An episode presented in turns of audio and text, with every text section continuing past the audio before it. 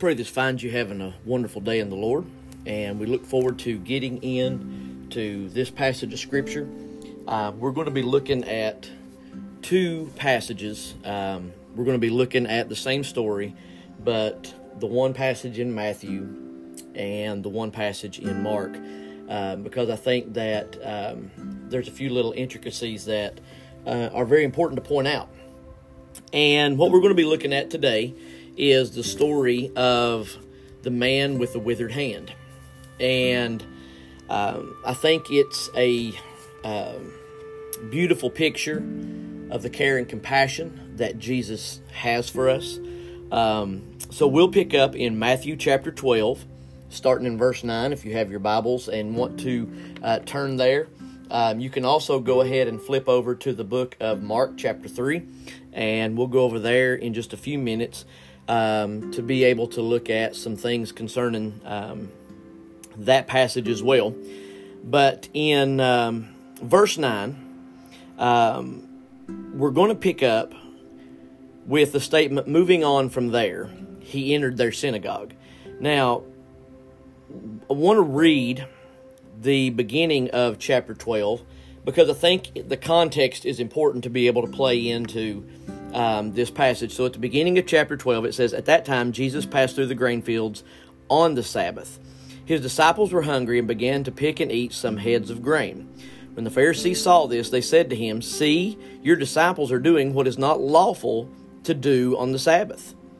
Jesus said to them, Haven't you read what David did when he and those who were with him were hungry, how they entered the house of God and they ate the bread of the presence, which is not lawful for him or for those with him to eat, but only for the priest?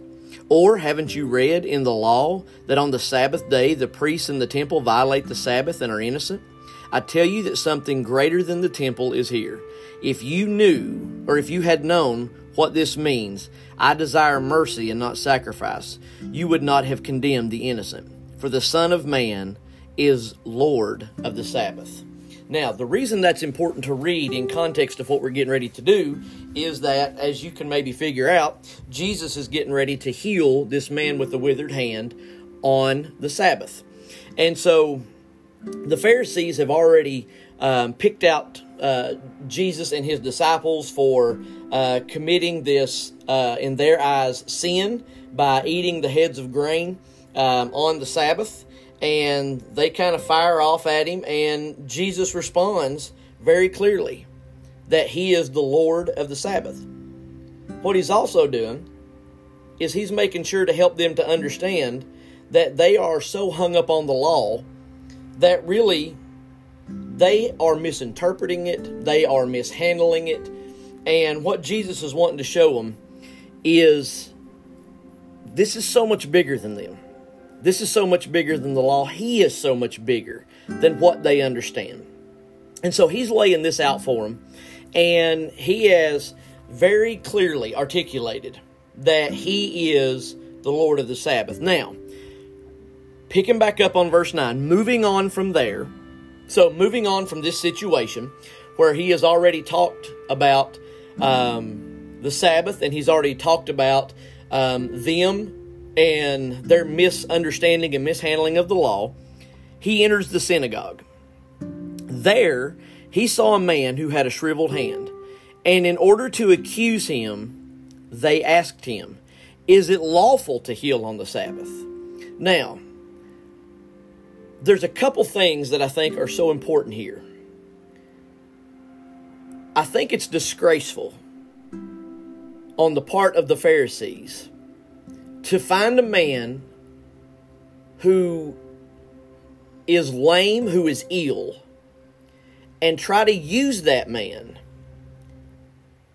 as a weapon, if you will, to use that man to be able to try to attack Jesus, what it does is it shows the depravity and the level of the hearts of these Pharisees that they have no compassion and no care whatsoever for this man other than to use him as a weapon.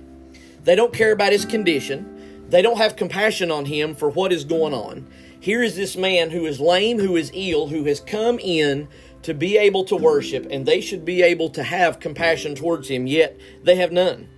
They care more about the fact of trying to um, twist things up, trying to make sure that they get Jesus on something, than they do about the people that are there, which goes to the, the heart of what Jesus is going to be talking about.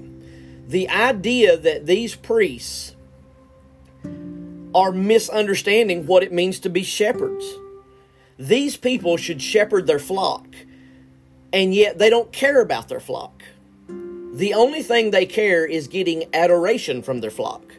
They want to make sure that the people laud them. They want to make sure that the people give them all these praises and everything. They don't care about the condition of their flock.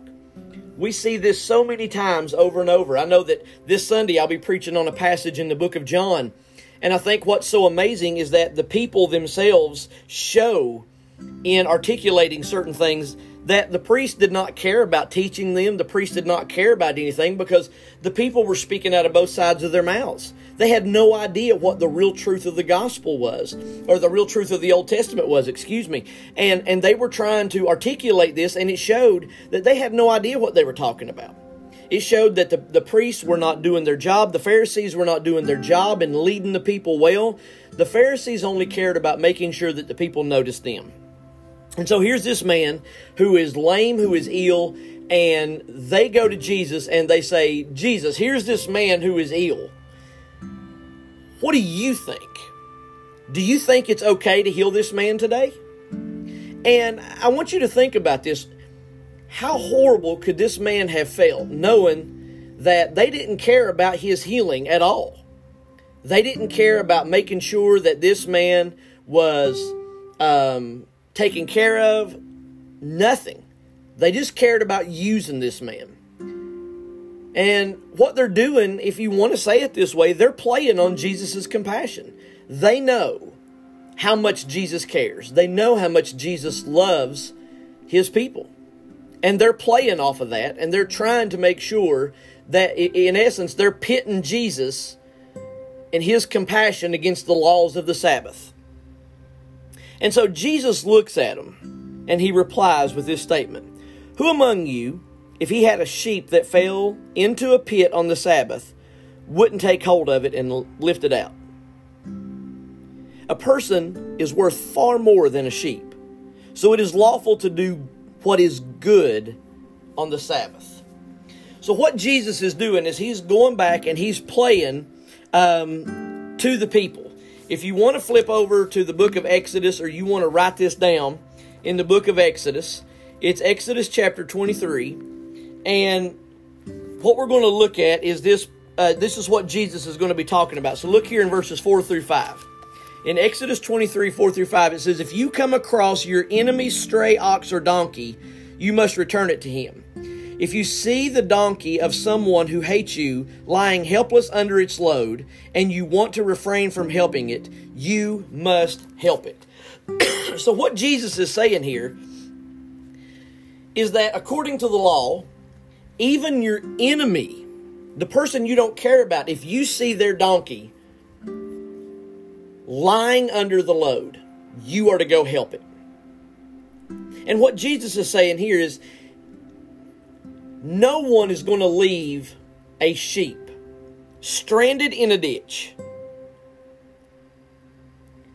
suffering, knowing they could help that, but showing no compassion, showing no mercy, and just leaving that sheep to suffer.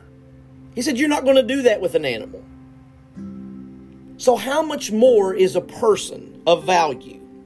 How much more is this man over here who is lame, who is ill, that could be helped, that has this withered hand, that is disabled, how much more value is he than a sheep that you would try to pick up out of a ditch? And Jesus says, What you have to understand is you've got to do what is good, regardless of whether it's on the Sabbath or not. It's a matter of showing kindness, it's a matter of showing compassion. It's a matter of knowing that you have the ability to help someone and you choose to do it, regardless of who it is or regardless of the situation. You're not going to pick and choose what you want to do. You're not going to sit down and say that I'm not going to help this person. I don't care about this person. You're going to find a way to help them if you have the means to do that. It goes back to very similar, similarly the story of the uh, the Good Samaritan. What Jesus is showing is you have the ability to help, but you choose not to. You have the ability to be able to do something about it, but yet what you're doing is you're finding a way to not do something about it, which is horrible. It's horrible to claim that you are a follower of Christ. It's horrible to say that you love God, and then yet what you're going to do is you're going to refrain from showing compassion and mercy on people who you can show compassion and mercy on. And part of where we're living at today in our society is really the antithesis of what Jesus is saying and really playing into what the Pharisees are saying. You know, we, we live in this day and time now to where when it comes to enemies, we want to see our enemies get theirs rather than being able to try to show kindness and compassion and help. What we do is we want to make sure that we we want to see people suffer. If we see that person struggling, even if we can help, we're not going to. Not the way we should. Not unless we feel super convicted about it.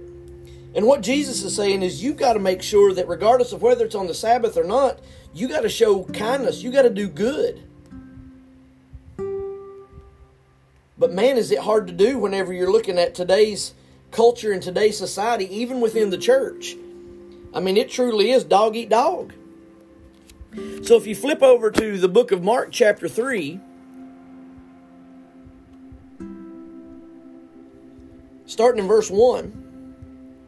What I want us to do is I want us to look here at what Jesus was doing in this passage. It's the same story, but it's a little bit different of a perspective.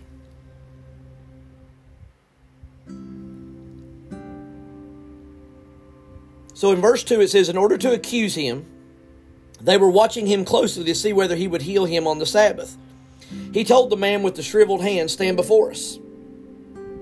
Then he said to him, Is it lawful to do good on the Sabbath or to do evil, to save a life or kill? But they were silent. After looking around at them with anger, he was grieved at the hardness of their hearts. So, in this passage, what you find is you find a little bit more about the emotion that's taken place here that Jesus has already ministered to them concerning his disciples and eating the grain on the Sabbath. He's already told them that he's the Lord of the Sabbath. And what he sees is that they're coming in here and they have no no heart whatsoever for this man with the shriveled hand. But that they're using him in order to try to catch Jesus up in front of everybody. And what Jesus in the book of Mark shows is that he has a holy anger about this. It's not that Jesus gets, you know, in, in our phraseology, it's not that Jesus gets ticked off. It's that Jesus has a holy anger because what he realizes is that the damage that these Pharisees are doing with the word. They're misrepresenting the word. They're misrepresenting the law. The law is not to make sure that people are doing it so that way they can check off the boxes. The law is there to show people their need for a Savior, and the Savior was standing right there in front of them. But what they were doing is they were using the law as a weapon. They were trying to use the law to catch Jesus up so that way they could be able to try to find a way to shut him up, to be able to find a way to show that they were better than him, to be able to find a way to show that he was beneath them. Because again, when you go through and you look at what the Pharisees, what when Jesus would teach, it would the people would say, "Oh my gosh, we're so amazed at his teaching." Even in the Gospel of John, the Pharisees, when Jesus would teach, they looked at it and said, How in the world can this guy teach the way he's teaching when we know he's had no rabbinical training? They could not stand Jesus because what Jesus did, and it's not because That was his goal. His goal was to glorify the Father. But what happened because Jesus was being obedient and glorifying the Father? Just being around Jesus pointed out their flaws. It pointed out all of the things that they were doing wrong, and they couldn't stand it. They hated Jesus because what Jesus did was Jesus put this glaring light on the flaws of the Pharisees. And it killed them. Because what it done is it made them look like fools in front of all the people. These same people that they wanted to laud them for their obedience to the law. These same people that when these Pharisees would fast, that they would walk through the streets and they would suck in their cheeks, so that way that the people would say, Oh my goodness, look at how much he desires to get close to God. Look how much he's fasting, that he's lost so much weight. These same Pharisees, Jesus was pointing out, you know what? Y'all are fake. All you are is a position. That's it. You're a position. And look what he said here in verse 13, going back to Matthew chapter 12, verse 13. He says, Then he told the man, Stretch out your hand. So he stretched it out, and it was restored as good as the other. Jesus was not going to let this man suffer. Going back to the example that he had with the sheep, he was not going to allow this man to come to worship service, to worship God, knowing that God was in his presence and could heal him. Jesus wasn't going to look at this man and refuse that. Jesus was going to make sure that he healed this man. And look what happened. But the Pharisees went out and plotted against him how they might kill him.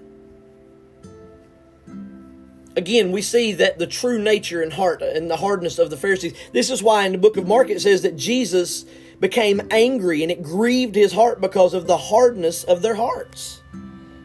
Instead of being able to sit down and rejoice, instead of being able to sit down and say, you know what? Maybe we've gotten it wrong. Maybe, maybe we've been too hard on this guy. Maybe, just maybe the scriptures are right. Maybe this guy is the Messiah. I mean, look, here we are on the Sabbath, and this guy comes in and he heals this man with a withered hand. And instead of rejoicing at this man being healed, instead of celebrating that here's this man who had this withered hand, he's now healed, they get angry and they all storm out of the synagogue and they have their little, you know, holy roller meeting here of being able to say, okay, we got to kill this guy, we got to get rid of him. Having no care whatsoever to say, you know what, maybe we're wrong. See, that, that's one of the biggest problems that we have here with the Pharisees is that the Pharisees are the, the quintessential religious person who, instead of being able to let God's word minister to their heart and speak to their heart and convict their heart if need be, they use God's word as a weapon in order to attack other people. They can't admit they're wrong. They're not going to show any kind of humility whatsoever.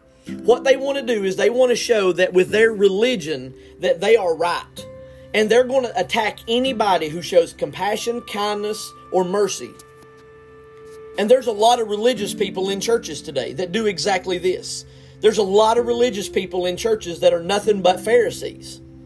And what they want to do is they want to use God's word to attack other people. They don't care about people getting saved. They don't care about church growth. They don't care about people getting closer to God. They care about their positions. And even when somebody does get saved, they have negative stuff to say about it. Even when the church is growing, even when somebody is being obedient to God, they have nothing but negative stuff to say. And they plot to kill rather than rejoicing in what God is doing. So I pray this has been an encouragement to you. I pray it's challenged you to be able to look at your own life and say, God, how can I be used to minister to people?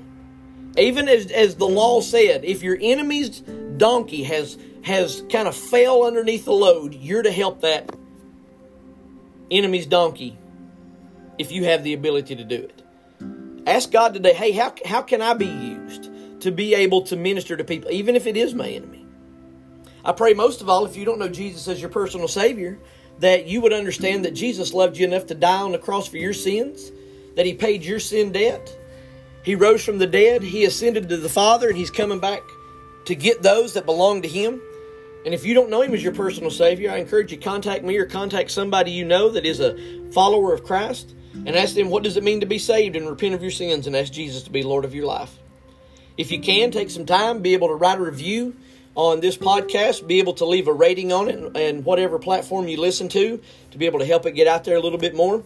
And I pray it's been an encouragement to you and challenged you. We look forward to getting back into the Word next week as we continue looking at the miracles of Jesus.